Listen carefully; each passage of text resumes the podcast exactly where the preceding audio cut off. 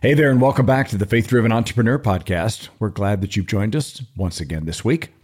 Most entrepreneurs dream of a successful exit. For many of us, it's the reward for a job well done. But is there a way that faith driven entrepreneurs should think differently about exits than our secular counterparts? How do we exit well? Are there ever times where God calls us not to exit and to continue our work instead? In this episode, we wrestle through these questions and more with One Flourish Capital's Neil Ahlsten, and I even jump in for some of the fun. Let's dive in.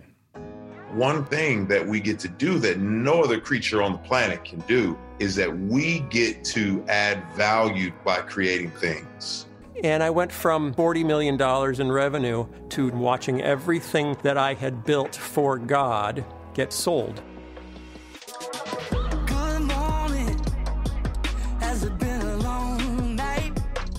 You've got to make sure that your identity is solidly rooted in who you are in Christ and not in having money. I sold my company and I really had a hard time getting out of bed.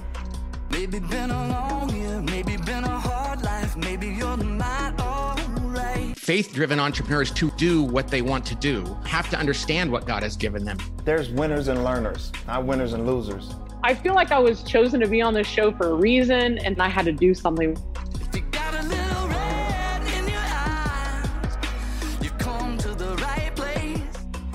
Like we are addicted to comfort. And he's called me into really difficult positions. That's what he's told me to walk into. People like you, people like me, this is where we all find grace. Come on now.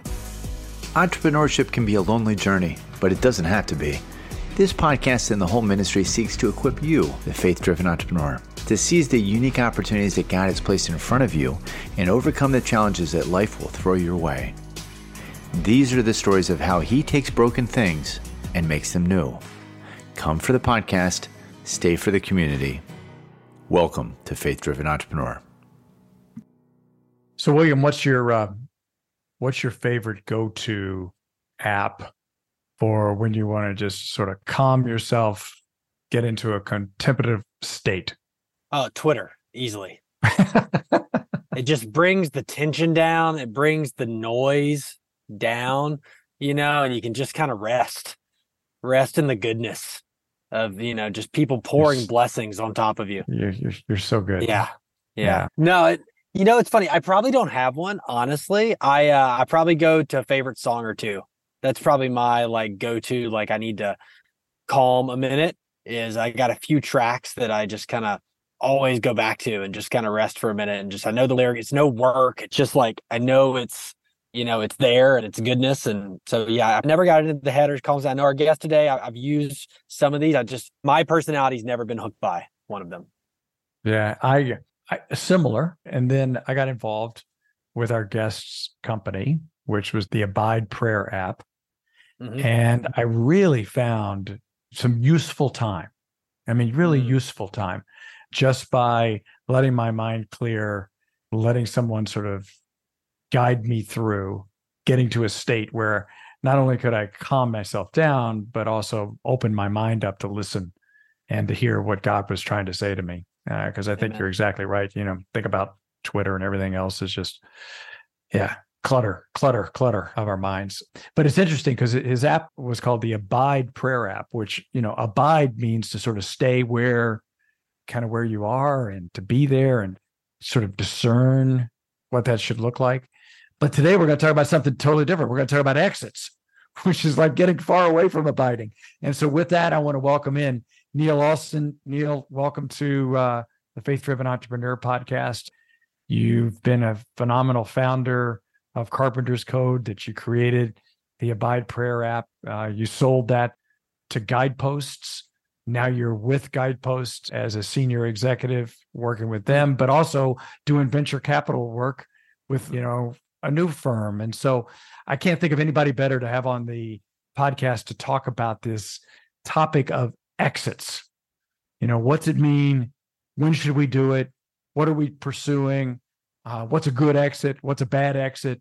Are we ever forced into having an exit? So, Neil, welcome in. We want to get your perspective and really kind of wrestle with this topic. So, Why don't you start us off with an overview of what you think about the topic of exiting and why it's so important for entrepreneurs to not only understand, but also to try to consider?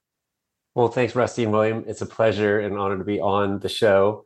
And I do think this was something I did not take enough consideration of when I launched the business. I modeled out all sorts of exits. You go to people you're raising capital and you're trying to say what it could look like.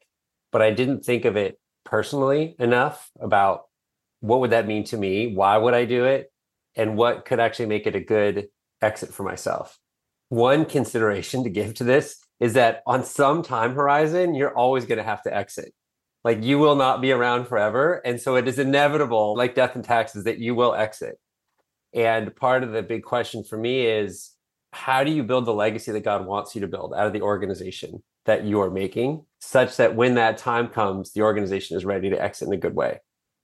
And that was what I gave a lot of thought to when I finally decided to sell the business. And the main driver for me, honestly, was that I felt like I had used my gifts and talents to the best of my ability to get it there. And I actually thought other people were going to be better suited to continue moving it forward. I'm a starter, like a zero to one guy who likes to make things come from concept to exist. I'm not so good at scaling things. I get bored after a while. and I was starting to find myself getting bored with the product. Like, are we seriously going to talk about this problem again? We've already gone to this problem five times. And at that point, I realized other people were actually probably better positioned to shepherd it going forward who are, are gifted in that area and passionate about that area. And so that was a really interesting realization for me. Hmm. That's good. I want to welcome everybody in a little bit. This may be a little bit of a different episode. I'd say we all sometimes know some of our guests, but in this case, like we all kind of really know our guests. So to set the stage, Rusty was actually on the board of Abide.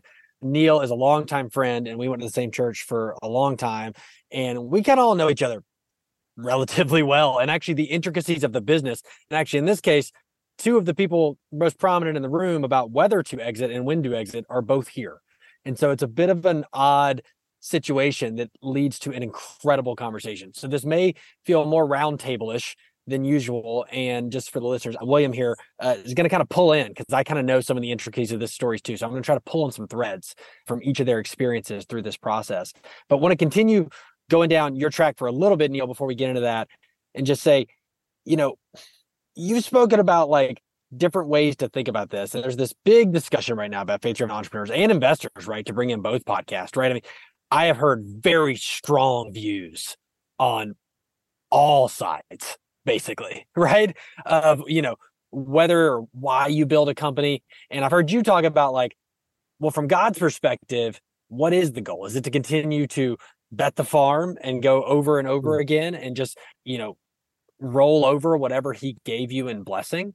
so I want to let you have the stage here for your view of that and talk us through how you think through it. Yeah, there's a lot to unpack in that. That is one thing that I think a lot of founders don't necessarily know going into this is you're going to have different seasons and even when the world looks at you and thinks that you're crushing it you're going to be worried about things knowing that you're making decisions and taking risks that are really really really hard and so one thing that we talked about in a previous discussion william around this was that every time you take on capital, you're basically making a whole new bet, right? Like you're diluting your share of it. There's probably a liquidity preference and somebody else is going to get the cash before you. So you're like, hey, if I take this much more cash, that means I need to raise the bar for where I can even exit the future before I get anything because these other people are going to get first cut at it.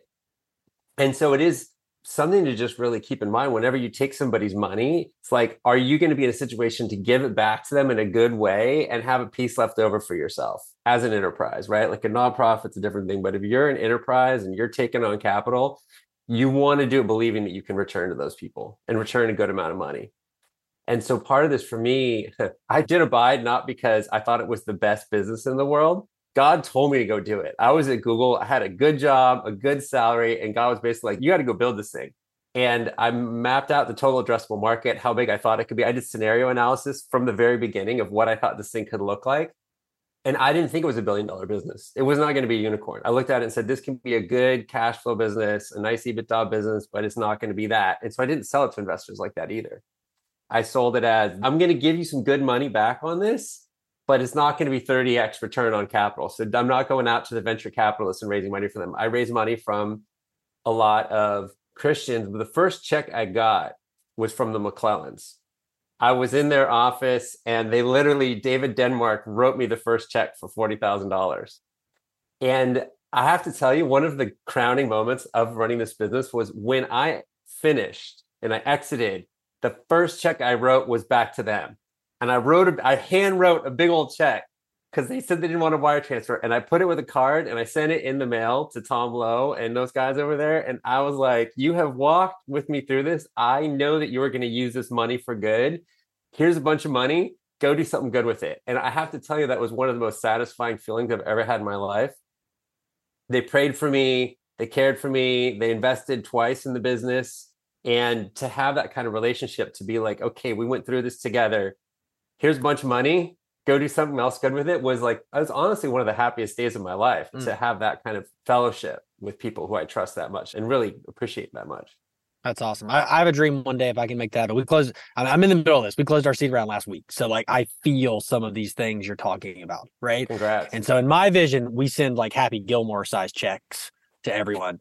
Just like I'm, I'm thinking like comically large checks would be the best use of our resources at that point, and I'm happy to fund that. So as you thought about building that, I'm going to take a small detour from exits because you lived this for how long were you in the business? Seven years. Seven years, seven years. And you took a lot of capital from believers, fellow people, people you knew, but people that wanted a return.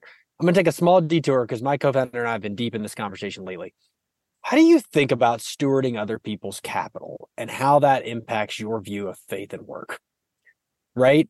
Because I feel like it can be taken so many different directions. And I'm not, I don't think there's a right answer. I'm just curious how God led you. You have children. You, I sometimes go like, gosh, well, like these people have entrusted me with their hard earned, I need to work all the time to return their capital. But then you pair that with scripture and I need to be a loving husband. I need to be a father, but, but I've taken the step. I've taken their money, right? Like I told them a thing and then there's God doing cool God things and blessing you in the midst of your work and in the midst of your rest on a Sabbath. I just want to give you a little bit of like, how did you steward that? And how do you encourage other founders to steward that through your journey? That is a good one. And I think each founder probably has to answer it for themselves a bit. But the way I answered it, I basically had only two priorities. I think simplifying and focus is really important to be successful in anything, but especially a startup. And one was my family. I was not going to sacrifice my family for this business. I would come home at six o'clock, cook dinner, sit down, eat dinner, hang out, read the kids' bedtime stories, and then go back and work again at night. Right. Like, and so I worked really, really hard. But my number one priority is family. Number two is the business. And that was pretty much it.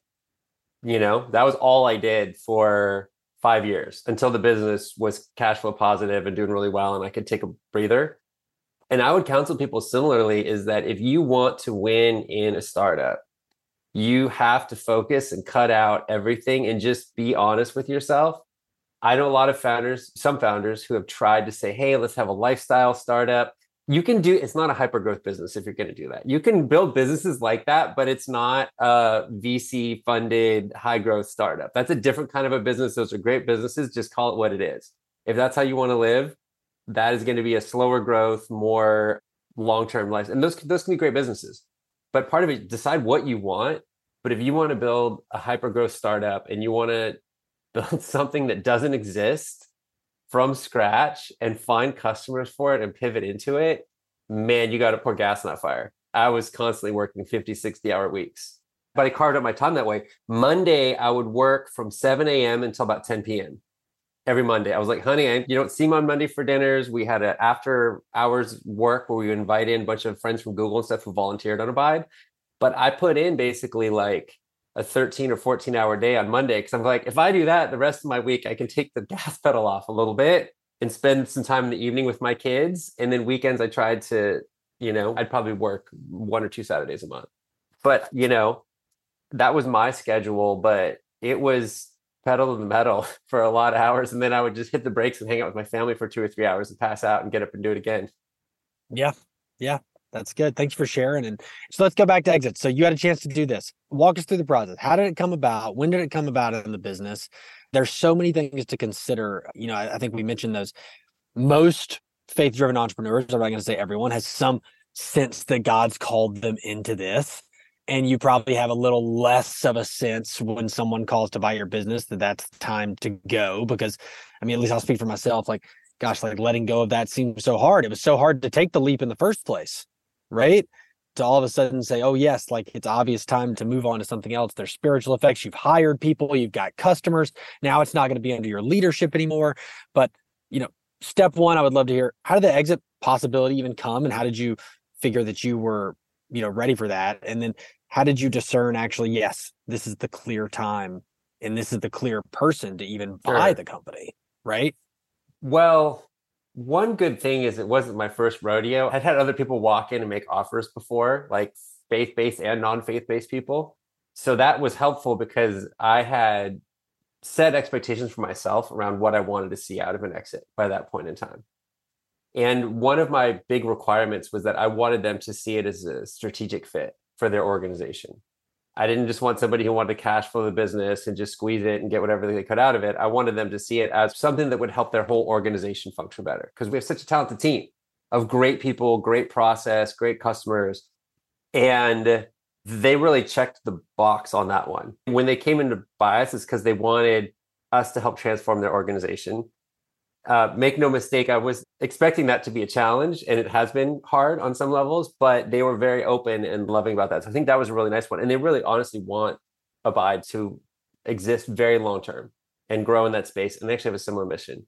So I think all those things helped me. Um, there were other weird idiosyncrasies that helped too. After running Abide for three or four years, I realized it would actually probably function better as a nonprofit because it just gives you another revenue source. You can ask people for donations and then give the app away. It's like, why would you not want that as a way to operate that? Hey, I can get people to donate money and then I'll just give it away for free to people who can't afford it anyway. So that was actually a really cool additional bonus to it. So when they came asking, I think that one interesting enough, I was ready. And two, I had a baseline for what the offer needed to be. And it was above that in terms of a lot of different elements. And the space is different. One thing I would say about the Christian space versus the other ones, I didn't actually go take it to shop it around because I was afraid that could kill the deal, right? Like a lot of times at this point, you'd be like, okay, well, now well, let's get a bidding war going, right? That was not the tone that was going to get the best deal out of this, which is I would advise a lot of founders to say, like, hey, if you are selling, go make a bidding war, get more than one offer and whatever. I had, fortunately I'd already had other offers, so I could compare it to say, like, yeah, this is reasonable. But I also wanted the relationship to be one that felt very mutually looking out for each other. But that was just the nature of how I wanted to exit. So no, it, that's it, great. And Rusty, bring us into the boardroom. So I assume you were was, one of the first few calls that Neil made. How did yeah, you was, react? Well, I was getting ready to ask. I wanted to ask Neil a question. So Neil, what did you do with a board member who was sitting there going, "Well, wait a minute, like the tailwinds for us are really good. Headspace is growing, Calm is growing, mental health concerns are there man, you know, we could be the company that, you know, just sort of breaks all this open in the faith based space. And are you sure we shouldn't go raise more capital? How do you deal with the board member who was asking you those questions? well, you know, Rusty, I actually have some personal experience with that. First oh, off, I listened because I had wise board members. So I really listened to Skip. I listened to Rusty as to where they thought things could go and how I could think about it playing out and I always love Rusty as a board member because he would ask those really challenging questions to make you think about the problem differently. And so I did that, but then you have to make your own assessment because you're the CEO. And I think part of what I looked at in the market was yes, those things might be possible, but how likely are we in the situation we're in to make those be true? And what would need to be true in order to get there? And I think looking at that, what Rusty's saying is true is in order to make that happen, I would need to go out and raise 10 or 20 million dollars and swing for the fences and hope maybe there's a 50 50 chance you hit a home run. And if not, hopefully you get far enough that you can sell it. And I think that the other thing in that calculation is like you as a person, do you have the commitment right now to go put in three to five more years to make that happen? Like, are you ready to go in at 50, 60 hours a week and crush it with that capital? And honestly, when I looked at it, I was like, I'm not at a position to put that level of effort into the business for another three to five years to get there. And that was part of my assessment. It's like, am I as a founder ready to do that? knowing probably the effort that it would take. And part of the answer for me was I didn't think so. I think right. that I had burned from both ends on this project for long enough that there wasn't that much wax left. And I was like, actually, I think it's going to be better to sell. Yeah. That's the part that struck me so much during the decision on what to do. And I think this is a lesson for anybody who sits on a board or works with any entrepreneurs. At the end of the day, the person who's steering the ship, you have to listen to them. You have to understand where they're coming from and also understand that, you know, this is an arc. I think the entrepreneurial journey is not always up and to the right with our level of commitment, our level of energy, our sustainable, you know, work patterns like what you're talking about, Neil. And while people will talk about, oh, I'm a serial entrepreneur, I'm a serial entrepreneur, I believe that. And there are some really phenomenal serial entrepreneurs. But I think we also get wiser and we figure out that, you know, there's just certain hills that we may not want to climb, or if we are going to climb them, we're going to climb them differently than we did last time. And it's important that if you're an investor or a board member or even a co-founder, you know, that you're finally attuned to that about the founder or the person who's helming the ship. And in this case, you know, as we struggled through, because I did see the upside, I saw the, you know, there was enough family office money out there. I mean, we were hitting on all cylinders. Yeah. There was really not big competition. I mean, you were even Neil at that time, you know, starting to partner with the other app that was out there in the Catholic space with Hallow and starting to do things with them. And it was like, wow, man, now it's going. But yet the founder, the CEO is going, yeah, but this is kind of how I feel. And that, in my estimation, always is the most important factor. And you know, you could be callous and you could say, well, no, no, no, no, no, no, no, no, no. The shareholder is the most important factor. And if the founder is at that point, then you replace the founder. You know, go get somebody else. And that's to Neil's point about the type of capital you bring in. You know, you were fortunate because you had patient capital, right? You had patient yes. capital because you raised on that premise. You didn't yes. raise on the 30x but you know, those of us who've been there, done that, right? Who have people who are sitting there going, no, no, no, no. In my portfolio, I need you to be a 30x. Otherwise, I don't hit my goals. You know, they won't be so patient and they may not be as finely attuned to what the founder wants to do. So I think that was the big thing for me. And you were honest and authentic about it. And that, you know, made the difference. Yeah. It's still a good question though. Like, should I have rolled the dice and gone out and gotten more capital and do it? And the short answer is you can't know the counter. No, you can't. But no, you can't. You, just, you know, yeah.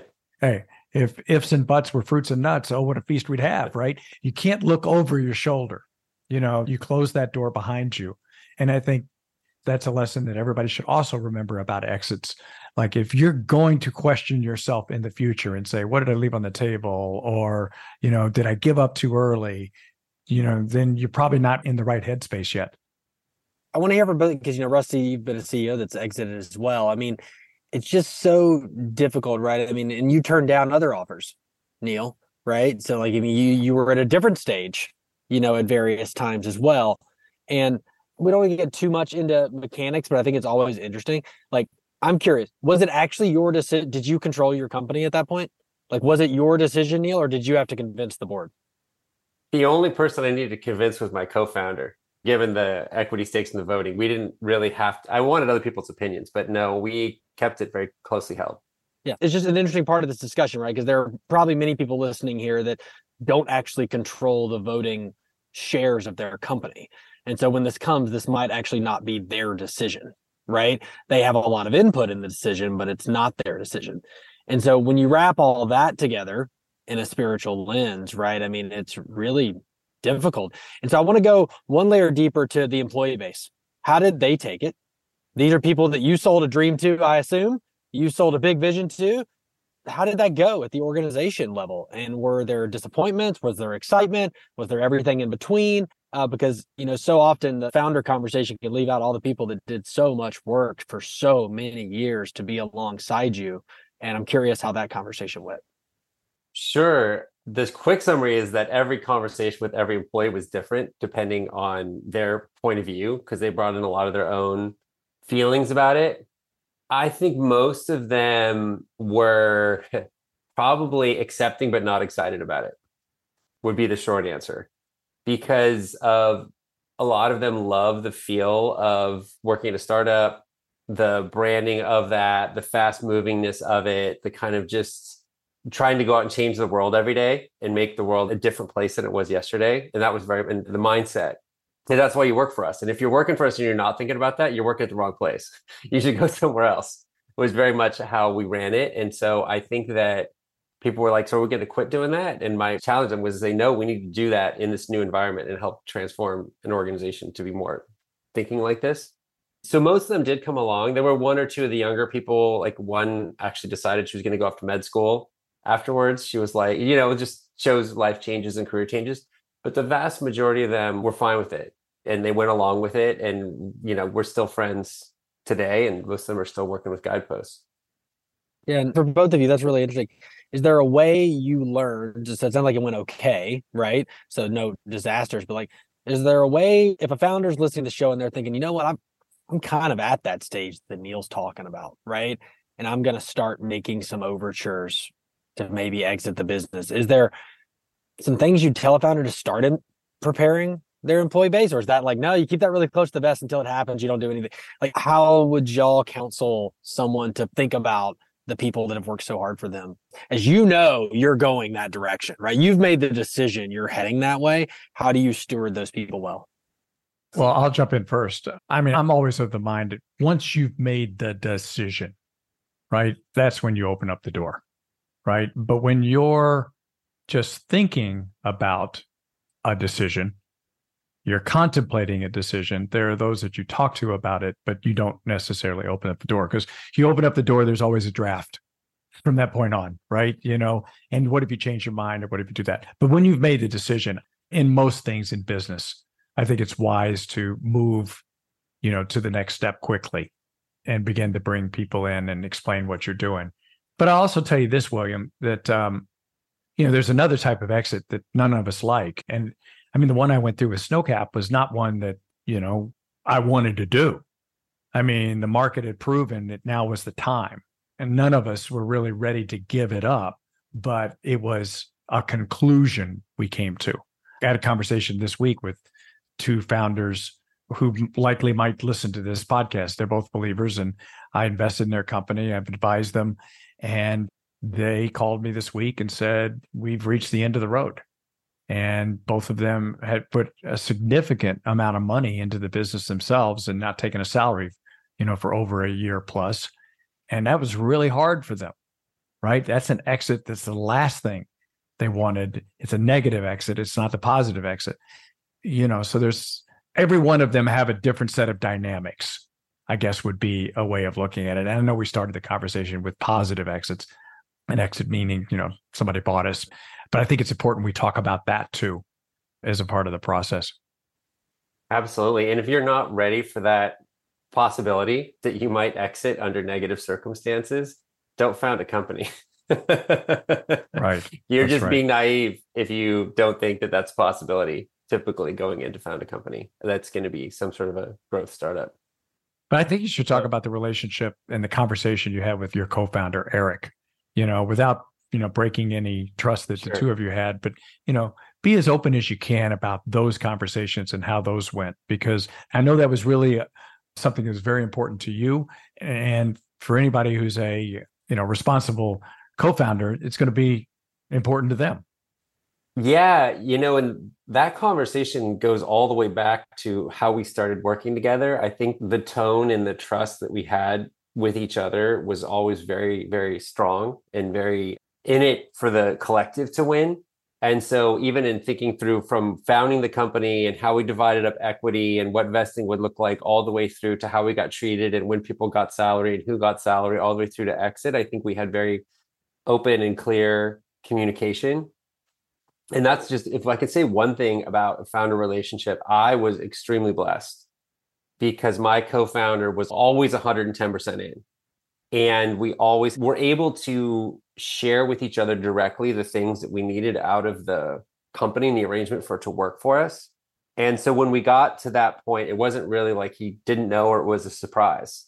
I think that he was, you know, my closest confidant through the whole thing in terms of sharing. And that made it great. I think it made it great because we felt like we went through it together and we exited together. So it wasn't actually that hard of a conversation. It was much more of a, we did this knowing that this could be the kind of outcome and this is a good outcome you talk about rusty that we were able to sit down and say like this is not a bad outcome everybody's going to get a really nice check out of this and our legacy should continue into this organization in the future and that can be a really good thing and a good home for the product that we built and so our conversation fortunately was great going into that as far as i recall. Now if you asked eric he might say other things but he seemed very supportive. we'll phone a friend later and you know see what we get. Okay let's switch the discussion a little bit and i'm going to bring both of you in again here. So neil you've flipped the table now right? So you're on the other side and actually looking for the 30x investment. So my guess is you would not have invested in your own company from what i can tell from what i've heard. That's correct. Uh, so isn't that funny? it, it is. That's why it's a fun conversation and so this next topic, I know Rusty, you've been investing a long time and actually taking money. Neil, you've taken money. Now you're on the VC side looking for 30Xs. Both of you, I want to give you both a chance to talk about capital business fit, right? We know our listeners. Not everyone here is building a venture backed startup. That is not the majority of the audience. Some are, right? But a lot of people are looking for lifestyle businesses. A lot of people are looking for 5Xs. A lot of people are looking for 30Xs. A lot of people are looking for hey, I'm just still trying to make this thing profitable. I don't even know what it could be, but I do need some money to buy some equipment, or I need some money to buy this or to buy that. How important is and how do you counsel people to think about capital business fit? I mean, I honestly can't think of that many more important decisions. People say the metaphor of you're getting married when people are putting money into your business, and I would say that that it feels that way. So part of the biggest challenge that I see with founders is not enough self reflection or understanding of what kind of business they're actually making to know what kind of capital they should court. Because it's hard, especially if you're a first time founder and you don't know the different types of capital that are out there, and the different types of businesses. Even understanding that can be hard. But I would hugely counsel people to consider that. And I try to counsel startup companies that are raising from us about where they fit in the spectrum of like super high returns, market or above market rate returns, all the way to your donation. and you look like a business, but it's really donation because you're probably going to go broke. and people investing you aren't going to make any money. And I think that it's important to understand where you are in that spectrum to the extent that you can be honest and seek counsel in that. Yeah, I would say different philosophies for different times. Like, you know, if I rolled back 12 years ago, when I was angel investing or doing things like that, it was just a different time, right? You rolled the dice, you covered a lot of numbers, and you know, guess what? It would all work itself out because companies would quickly get to a point where they exit and you know, it was all good. It was very, very frothy times. You know, I would say post 2008, after the uh, Great Recession, you know, the world of investing, especially as an angel investor, has totally changed. You know, it's not two years to an exit. It's minimum five to seven years, a lot of capital going into companies. The early guys, you know, have a good chance, unless you pro rata all the way through, of getting washed out. And so different philosophies, different times. And then I also think, you know, you change as an investor. So my philosophy has always been, you know, I bet on jockeys, right? I mean, if it's a great co-founder, I believe in her or him and I think that they're the kind of people who can persevere and I align my values and my principles with them. You know, I'm open to talking about an investment and I've always invested on jockeys. Now, that's being said, the horse has to have at least four legs, right? I mean, it can't be a three legged horse. It just doesn't work that way. But, you know, whenever I've gone into those situations where I'm investing in the founder, in the co founders, in the team, I've never really been disappointed because I've been fortunate enough that each one of those people have been people that, you know, on the backside, even if it didn't work out, I would consider investing again with them because of their integrity and the way they treated their employees and their customers and how they ran their businesses. And then along the way, you know, some of those actually worked out really great. So I think, you know, you have to go in eyes wide open into any situation. And I always think about, you know, I'm not going to invest money that at the end of the day, I'm going to regret that I invested. Like I'm not taking that much money out of my pocket and making that investment because, you know, I might well be disappointed because how many actually work and how many don't. If the, the odds are stacked against us. But I love it. I mean, I love it because there's no greater form of affirmation and validation to a founder that you're working with than to say, I'm writing you a check. Mm-hmm. Right. I mean, we're in now. We're in this together now. And I'm behind you, you know? And sometimes it doesn't take many of those checks to be the thing that just ignites the fire. Yeah. Words of affirmation are great. Money in the bank's a little better on the fundraising trail. So, Neil, you said, hey, this is the most important thing a founder potentially can do. Prepare some founders listening. What are the right questions to ask when they're raising capital? Who do they ask them to? Where's that line? What is reasonable to ask? What is unreasonable to ask? What should an investor tell them? Right. And of course, you know, a lot of people listening, I, I've been there gosh, how much can I ask and stuff? I still want the money. I don't want to upset them. You know, how does that relationship work? How quickly can you get to that? How quickly should you get to that? And what's reasonable to expect an investor to answer back, you know, in that conversation? Well, there's a wide range there depending on who you're talking to about how they're going to respond and what questions they're going to ask. If you're a founder coming into this and you're wondering like what should I be buttoning myself up for to go into these investor meetings and have good discussions about you know obviously try to read prepare yourself there's a lot of great books on there about how to talk to vcs and whatnot but i think number one is actually comes back to something that rusty said that i love is if you look across the table from the person who's going to write you a check and they look at you as a human being who is valuable whether or not that check ever gets returned or gets returned at a 30x or a 5x or whatever those are the kind of people you want sitting around the table with you. Because those are the kind of people who when you hit valleys every founder is going to hit valleys in their founding experience. I think having people around who aren't going to be the ones who are like hey now you're down in the valley i'm going to take shots at you but hey you're in the valley like how can we help get you out of that or counsel you through it? Those are better people to have. A lot of investors and just keep this in mind as a founder right? You double down on the winners. You triple down on the winners. You spend your time with the winners and not with the losers. And i was just talking with a renowned venture capitalist who rusty you know out of london and he was saying that the most valuable week he ever spent was with one of his winners and he spent a week with them and helped them win even 5x more than they already had and it led to this huge multi-billion dollar exit and he's like out of all the 50 weeks i spent that year that was the only one that actually I did anything really valuable. But it's a hard perspective as a founder because what winds up happening with the investors who invest in your companies is that they tend to feed the winners and starve the losers. A lot of them do. And so just be a little mindful of that. Try to have people around you who won't starve you off if you're the one who's in the valley for a while, because you might have otherwise made it, but they won't help you get through. Like you want the people who are at least going to be there, whose shoulder you can cry on, and who are going to say like give you at least words of encouragement, even if they don't write you another check, and some words of wisdom, and refer you to some other people, other than being like, "Sorry, you're just roadkill." just sweeping you off the road. I'm going to keep going forward. I, I think you want as few of those people on your cap table as you can have.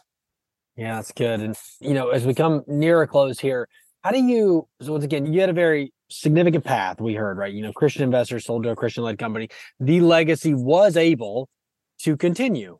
So, and you were actually quite confident in that, right? I'm sure it's different at, after an acquisition. It always is, right? It's different than you actually thought it was going to be, but it sounds like directionally all those things held true.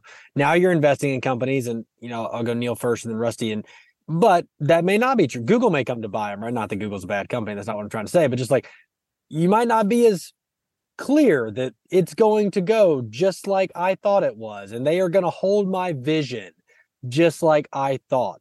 And so what I'm getting to is how much the spiritual legacy and impact impact an exit decision when there isn't the because I think yours is a rarity. I think on average there isn't a lot of confidence that it's going to go great and this is going to be a perfect marriage and they're going to grow the business more without me. It's like no, you're probably thinking they may shelve my company in two years. They may fire all my employees, but it's still the right decision to all the stakeholders, but I'm worried about it.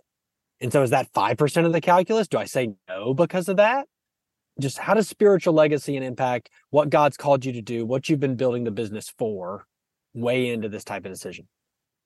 For me, I think though I have to give myself an air of humility in all this. One of the most common exits I see in the Christian space is the founder led church that dies when the founder goes away. There is just I can't even tell you how many thousands of churches out there that just died after the founder of a founder led church never handed it off. And so I think that the opposite is often more true is that as a founder, you hold on too long past the point when you're useful and you don't build up the people to take it over after you because you think you're the only one who can do it. And if you think that you're the only one that God can raise up to do something, you are wrong. God can raise up all sorts of people. So that's actually a little bit of a personal philosophical thing that I have is if I don't believe God can raise up the next generation to keep moving his church forward, boy, somehow God has done that for a lot of generations. so I think that that was just my own perspective. Now everybody has their own perspective on it. But so I didn't feel the same way. In talking about spiritual legacy, and now I can be on the proud side of it. I'm pretty sure that a lot of companies out there like pray.com and Hallow were able to raise the capital they were because we were a top 40 grossing health and fitness app. And other venture capitalists said, shoot, that's actually a thing that you can be a top 40 grossing health and fitness app as a religious app. Why aren't there more? And so part of me wants to say maybe we helped inspire also other people to write checks to our co-laborers in Christ so that they could build great businesses too. So part of me looks at it and says, yep, some of that capital they raised, maybe we helped inspire it because we're the first ones to prove that you could actually make money and cash flow really well being a Christian app, to my knowledge. And so I don't know all the spiritual legacy that brought, but I part of me takes a little bit of pride in that to be like, hey, Alex and Hallow, maybe you got a check because the guys looked over and said, hey, you know, this can work. And maybe Steve Gatena, the same thing, that he got a check because people looked over and said that can work. So I don't know for sure, but um, it's hard to know what your spiritual legacy is because you don't know how many people you touched. And the other thing is these reviews. Like, I mean, every single day, I'm still get all the reviews coming in. It just blows my mind the reviews that people give where they're like, man, you know, I came to Jesus through your app. My husband died listening to your app, convalescing in a home somewhere. And the last thing he heard was abide meditations before going to meet Jesus. I mean, there's just so many different versions of these testimonials that I'm like, I don't know, Lord, hopefully I did something good. Running this company till I'm 105 is probably not going to be what you need from me. I'm going to do so, but you know, each founder has to deal with that in their own way with that product and that team and answer that question for themselves. Honestly, it's a very, very personal question. Yeah, I'll come in really quickly. I think it comes back to something. I mean, we explored in one of our earlier podcasts with one of our guests. I can't remember exactly who it was, William, but you know, what do we really own?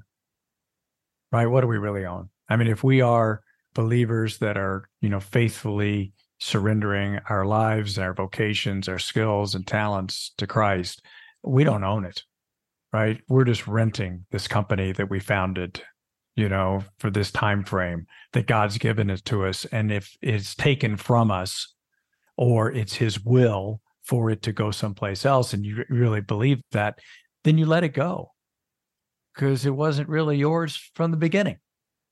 And so I think that that's one of those faithful, willful decisions we take too. Now, if you're not a believer and you don't have faith, and you know, I understand why people get really disappointed when they hang on so tightly and then it, it, it goes someplace else and then it gets shut down and then their own self-esteem their own ego like it didn't live and what did i do wrong and i should have stayed there longer. But you know we don't have to be that way. It's our choice not to be that way because you know god's will supersedes all of that. Yeah reminds me of two episodes i think that might have been alan barnhart where you know he effectively gave away his company but still runs his company a rather large one right but he effectively has given away all of it to charity and then also reminds me of a really amazing episode with randy alcorn and talking about the treasure principle and yeah, what do we actually own? And I hear the echoes of that, Neil, and what you said. Like, well, what we actually own is actually like what what God makes these things on earth into in heaven, right? And so, actually, like this is just a small foretaste of what He's going to do with our skills and gifts and abilities. And in some my reading of Revelation, which Hey, we'll see if William was right there uh, one day. Probably not. uh, but my reading of it is like there's some supernatural way in the new city, the new heavens and new earth, that like what we produced here will still echo there. And we have no idea what that will look like or will it would be. And it reminds me also, gosh, so many good episodes. I remember we had Vic Ho on, and he talked about going through a layoff and said, you know, this may have been the reason this may be the only thing that's remembered about my company is how I treated these people during this layoff. Right. Right. Like that may be all that it mattered. And he's not saying that definitively. He's saying that may end up being all that mattered. And we can't know that here. Right. On this side. And so thank you for sharing that. I think that was such a great way to end. And as we go to the final end, what we do love, I'm guessing you have no shortage of biblical reflections. So I'm just going to let you go. But we love to end with the word of God and one place that God may be taking you, maybe today in your abide reflection. And then, of course, feel free to at the end of that, please tell everybody where they can get abide, how they can get abide, and all those things as well, because we know I personally help so many people I know, and I hope we can obviously do that too. Very cool. I'll give you biblical reflection. Um, one came partly through revelation from God, but also is very much backed in scripture, is that I truly think a prayer that you pray exists through all time and space forever. We talk about the prayers of the saints being incense before God in heaven. So pray a lot would be the short answer and pray scripture. But I just had this very clear understanding from God that when we recorded these little podcast prayers that were on Abide and they're prayed in faith by somebody recording it and other people are out listening to it, that prayer is still being affected and the Holy Spirit is still working through that, even though it's being played on a digital podcast somewhere. And so just know that those little spiritual moments that you do to cry out to God, to ask for God to move, etc., they may seem temporal and they pass away, but those psalms that David wrote almost 3,000 years ago are still active and working in people's lives today. So that's just one of those don't underestimate the importance and the power of going where God is going and praying the way God is praying because it will continue. And one other counsel is that I think the peace of Christ is an actual spiritual tool that you need to use as a founder through hardship that the the peace of Christ protects you. It surrounds you. It's it it's inside of you. And having run hundreds of experiments on people with content trying to understand what happens when you bring people into the space of the peace of Christ and what that does in their life it's a thing and so don't think of the peace of Christ as something that you accomplish or you get to one day that you just feel at peace, but it actually is like part of God's armor surrounding you, protecting you, helping you walk through those valleys that you're going to have as a founder and know that God has a plan and purpose for you through those seasons. Like Victor said, laying people off. Love that dude. Like that, that you could have the peace of Christ giving people a reduction in force notice, right? Like that you know that this is what I need to do in this season and I can still be okay with it because I'm treating people right. As founders and as leaders of companies, walk into every day knowing that you can do that and you can lead to the peace of Christ even through the hard times. Amen. And how you get abide, Amen. go download it you can go to the App Store, Google Play, abide.com, use it. The things that people do with it that we tested into, they love the most. The meditations are a great way to reflect with scripture on your own life. We actually have pauses in there. People, this is you're not supposed to do this with audio files, right? You don't have a podcast with a 15 second pause in it, guys. But we ask questions and ask you to reflect on your life using scripture and I do it and it works. And the short answer is it helps me understand what God is doing in my life. We invite the Holy Spirit in. And then Amen. sleep is the other one. I can't even tell you how powerful it is to fall asleep to scripture and have that scripture through your brain at night. It rewires the neurons in your head to align with what God is thinking and wanting in your life and what is true as opposed to what's false and wrong and broken in the world. So I encourage you to do that. If you need a scholarship, just email help at abide.com and we'll give it to you for free if you can't afford it. If you're not taking a salary and you're found out there today and you need it, go get it. We'll give it to you for free. Awesome. Pretty good pitch.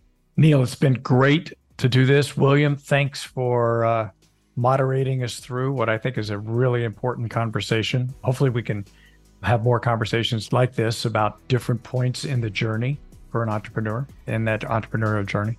But Neil, in the meantime, man, thank you so much. Really appreciate it. And, you know, you've been a real inspiration to me, the way you've handled yourself as a CEO, a founder, all the way through. It was an honor to be on your board. And, uh, you know, I only wish the best for you and all that you've got going. Blessings over you and your family. Thanks, Rusty. Thanks, William. We are grateful for the opportunity to serve the community and see listeners come in from more than 100 countries. Entrepreneurship is often a lonely journey, but it doesn't have to be. The best way to stay connected is to join a group study with other faith driven entrepreneurs like yourself. There's no cost, no catch. In person or online, you can meet for an hour a week with your peers from your backyard or the other side of the world. You can also stay connected by signing up for our monthly newsletter at faithdrivenentrepreneur.org. This podcast wouldn't be possible without the help of many of our friends. Executive producer Justin Foreman, intro mixed and arranged by Summer Dregs, audio and editing by Richard Barley. Our theme song is In the House by David Crowder.